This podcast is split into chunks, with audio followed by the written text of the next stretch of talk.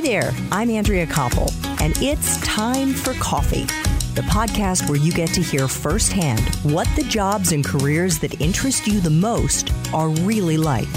Hey there, Java junkies. Welcome to another K Cup mini episode of Time for Coffee. By the way, K cups come in three sizes single, double, and triple shots, or roughly one minute, five minutes, or 10 minutes in length. So if you don't have time to throw back an entire caffeinated career conversation, these K Cup mini episodes of T4C can give you a quick caffeinated fix, whether you're on the go or you only have a few minutes to binge. So grab your mug and take a chug, cause it's time for a caffeinated career single shot K Cup with my guest, Liz Korfmacher with many of my guests, all of my guests, I offer them the opportunity to suggest topics or questions that they would like me to ask them. And one of the topics that you recommended, Liz, and I just think this is a mm-hmm. perfect mm-hmm. time to weave it in, is struggling with the imposter syndrome because I can mm. imagine that because you were learning on the job how to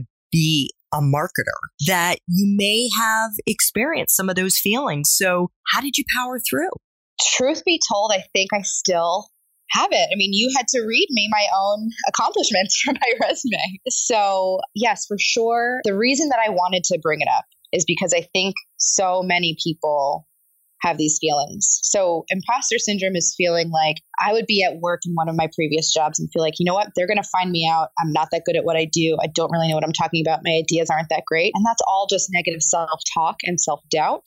And I think that's a good insight that I don't have the actual typical or traditional background to support the fact that I'm a marketing professional. As I get older and I have more and more experience and more and more successes, I do feel more confident in those abilities. But yeah, I think writing down your accomplishments and really paying attention to as good things happen, as successes happen, I would just keep a list. Just like write them down. And if you're not feeling great about it one day, go read it. And if next time you're ready to apply for a new job, you have that list there and you can be like, you know what, I do deserve a raise, or I do deserve a promotion, or I do deserve a better job, or whatever it is. So I think it's really important to remind yourself of those accomplishments. And I can't even believe I'm saying this. I feel like I'm becoming my mother because she always used to say this to me. She used to always say, take pride in your accomplishments. And I would roll my eyes and be like, whatever. But it's true. And I think when you have that confidence, you can do better work and realize what you deserve and you're willing to ask for more. So yeah, I think in terms of powering through, it's just been experience and remembering to look back and keep a list of what those accomplishments have been and referring to it once in a while and recognizing negative self talk when you hear it in your head and saying, is that really true? Or am I self sabotaging and why? and doing a little digging.